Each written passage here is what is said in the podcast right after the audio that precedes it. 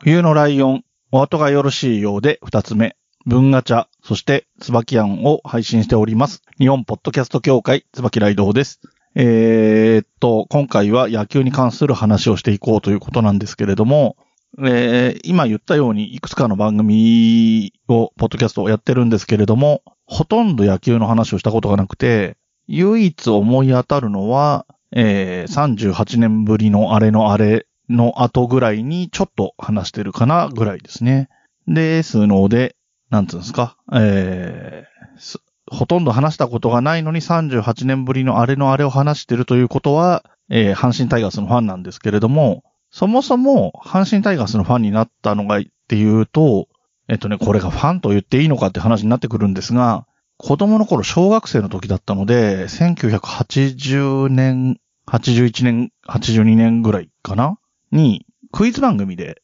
えー、日本のプロ野球が2リーグ制になって以降、日本、日本一になってないチームはどこでしょうみたいな問題の答えが阪神タイガースだったんですね。まあその当時ということですけれども。で、僕全然野球に興味なかったんです。で、えー、父親は巨人ファンということで、えー、まあ巨人が一番有名なチームで、多分次に有名なのが阪神だなぐらいの印象しかなくて、で、その阪神が日本一になったことないんだっていう意外性というのがあったのと、なんかちょっとかわいそうだなと思って応援しようかなって思ったのがきっかけなんですが、えー、先ほども言いました通り、野球にそもそも興味がなかったので、ただ一方で野球が好きな人が当たり前に多い時代でもあったので、どこのファンって聞かれることはあるのが当たり前という時代でもありました。なので、まあ、どこかと聞かれれば阪神ファンと答えるという程度だったんですね。で、その程度のまま85年を超えてしまいまして、えー、38年前のあれのあれを超えてしまいまして、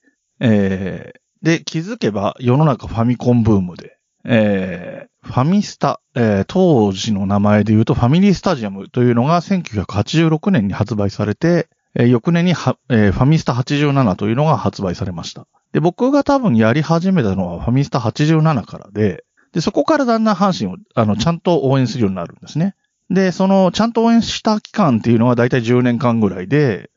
その後は元に戻って、まあ、聞かれれば阪神ファンと答えるという程度のファンとなっていきました。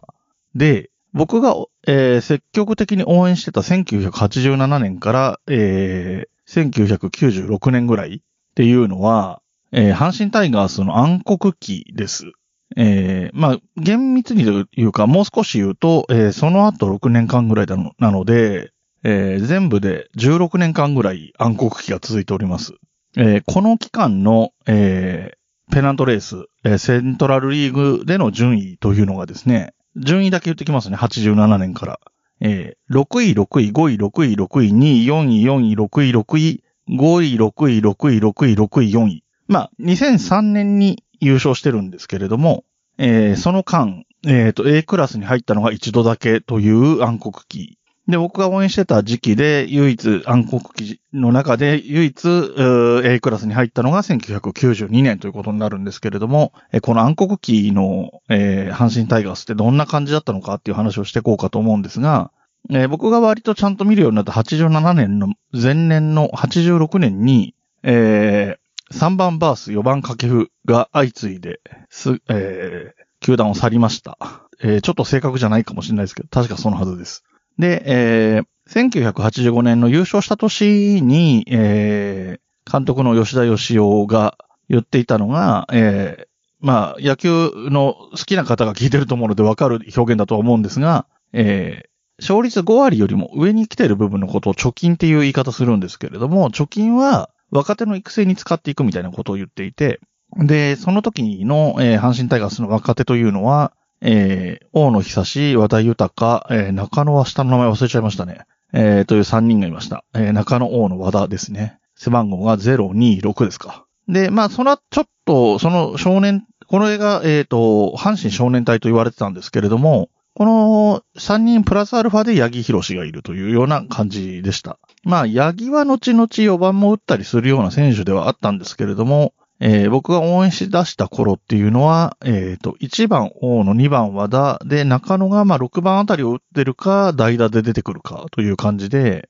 えー、吉田義雄がそ、えー、育てるとした選手は割と小ぶりな選手が多かったな、というような印象があります。で、えー、本当に6位、6位、5位、6位。で、最初の6位、6位が村山実っていうね、えー、ザトペック東方の、えー、長島茂雄のライバルだった男という言い方でよろしいでしょうかね。が監督してたんですけれども、その後は中村監督、中村克弘監督というのが長年監督をやったんですけれども、この方の時はもうずっと負けっぱなしというチームで、えー、惨憺たるものだったんですけれども、えー、私がど、えー、と、大学に入ったのが1991年で、えー、実は僕大学、東京の、えー、僕自身は山梨県の出身なんですけれども、えっ、ー、と、東京の大学に進学したんですが、えー、その大学、えっ、ー、と、幼稚園から大学まで一緒。で、僕は1年浪人してるので、大学では1個先輩になったという、えー、同級生がいまして、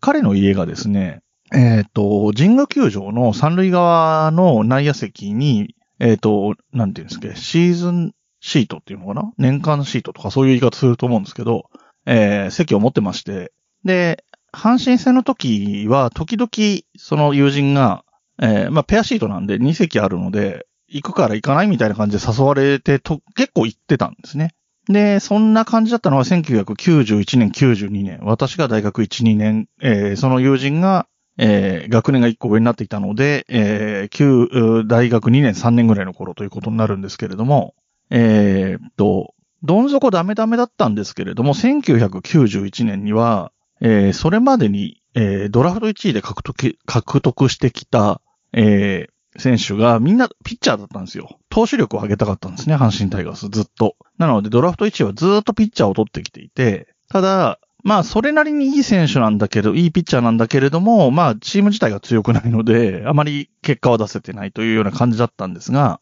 えー、この1991年という年には、えー、中込、湯船、野田、猪俣、葛西というドラフト1位。これ、この年までのドラフト1位かな。湯船が多分この年のドラ1位だと思うんですけど、えー、この5人が連続関東勝利をするっていう、まあ、結果的に、えー、このシーズンも6位だった年ではあるし、えー、なんなら、えー、た、多分当時130試合が135試合だったと思うんですけれども、82敗してるという、えー、で、多分、竹志軍団に軟式野球で負けたりしたのもこの頃じゃなかったかなと思うんですが、そのぐらい弱かった、えー、時なんですけれども、この時の唯一の巧妙と言えるのが、この5人のピッチャー、えー、期待してドラフト1位で取ってきたピッチャーが、連続で関東勝利をしたという、本当に心に残る僕にとってはですね、えー、5試合があったなというのがあったのと、えー、それが、まあ、えー、巧妙になったというか、翌年1992年には、この暗黒期に唯一、えー、2位にまで行った年があるんですけれども、えー、この年は、えー、皆さんご存知の新庄、そして、え、あの当時を知ってる人はみんな覚えているであろう亀山という二人の外野手が大変活躍して、非常に盛り上がって、で、さらに投手陣は先ほど言った5人もいましたし、抑えに田村という、えー、絶対的な抑えのせ、えー、ピッチャーもいましたので、えー、結果的に2位にまで至るという、すごい、えー、この前後5年間ずつぐらい地獄のような思いをしていた私にとってこの年だけは楽しかったなという、えー、シーズンになりましたね。で、ちなみにこの後も4位、4位、6位、6位となっていくんですけれども、1995年にはですね、さっき言った1991年、えっ、ー、と、ドラ1、5ピッチャー、えー、連続関東勝利のあったにもかかわらず82敗した年を上回りまして、えー、84敗という記録を出しているんですけれども、この年ぐらいから多分気分、気持ちが離れてきてたと思うんですけれども、1985年は先ほど言ったように、僕個人の、個人誌としては、えー、社会人1年目という感じなので、大学時代は、高校大学は割としっかり野球、阪神戦を見てきてたのが、まあ飲みに行ったりとかも増えてきたりとかで、だんだん関心が薄れていったかなというような時期になって、で、まあ僕の中でも2000年までには1回ぐらい優勝するんじゃないかと思っていたのが全く、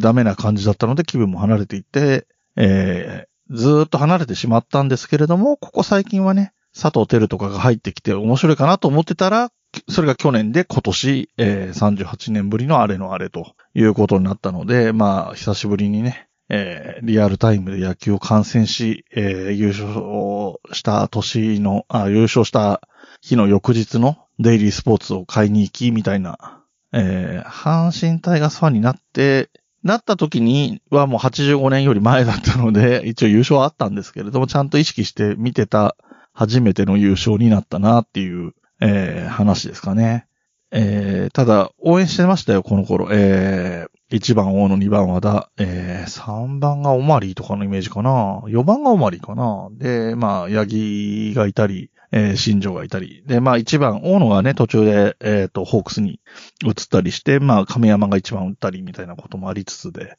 まあピッチャーはさっき言ったような面々がいてと。なんかね、えっ、ー、と、まあ87年、8年、9年ぐらいのところで言うと、セシル・フィルダーとかね。まあ、バースがいなくなった直後はデュパート・ジョーンズってね、日本のプロ野球で背番号00を初めてつけた選手ですけれども、そんな選手がいたりとか、で、その頃はまだキーヨがいたのかな、ピッチャーではね。えー、そんな感じで、で、85年の優勝を経験してる、ね、今回のか、えー、今回の優勝の監督、優勝監督になった岡田明信さんも、えー、4番で打ってたのかな？この87、8、9ぐらいは。みたいな選手がいたりとかね、ヘッドコーチの平田もいましたし、懐かしいですね。名前出してるだけですけれども。ただもうこの暗黒の10年を、えー、応援してきて優勝を見ずに阪神タイガースから気持ちが離れてしまったんですが、で、その後ね、あの、ご存知の通り、えー、リーグ優勝は星野監督と野村監督の時ですか？ちょっとわかんないな。違うかもしれないな。何分見てなかったんでわかんないんですけれども、2回リーグ優勝は遂げてるんですけれども、まあ、そこの時はやっぱり気持ちが離れてて、85年の優勝と一緒で、僕はあまり野球に興味を持ってなかった時代なので、見てなかったんですけれども、今年まあ見れてよかったかなということと、その背景にこの10年があればこそ、まあ離れた時期があるので、あのディープなね、阪神ファンの人にはもう何も言えない、えー、恥ずかしくてこんなの配信に載せてる場合じゃないって感じなんですけれども、まあでもよか、面白かったんですよ。弱いは弱いなりにね。あのね、えっ、ー、と、芸人で引退された上岡龍太郎さんが、えっ、ー、と、熱心な阪神ファンで、よく阪神が弱いけど応援してるっていう話をよくしていて、えなんて言ったかな。えっ、ー、と、孫の幼稚園の運動会を見てるようなもんで、走っただけで嬉しい。転んでも心配しながらも、あ、立ち上がったっつって喜ぶ。みたいな、それで結果的にビリでも全然よくやったっていう気分だというようなことを言ってたのを聞いて、ふん、なんかわかるようなわかんないようなみたいな気分もあったんですけれども、まあでもそれでも応援してたなっていうのはなんか非常に懐かしいね、えー、20世紀の話ですよ。まあ、そんな感じでいいですかね。15分ぐらい話してんのかな。えー、気持ちをね、新たに来年からの新しい、あれに向かってね、えー、僕も、えー、ファンとして応援していきたいかなと思います。阪神タイガース、ファンとは言っちゃいけないかなっていうぐらいの応援度合いの椿雷道でした。ありがとうございました。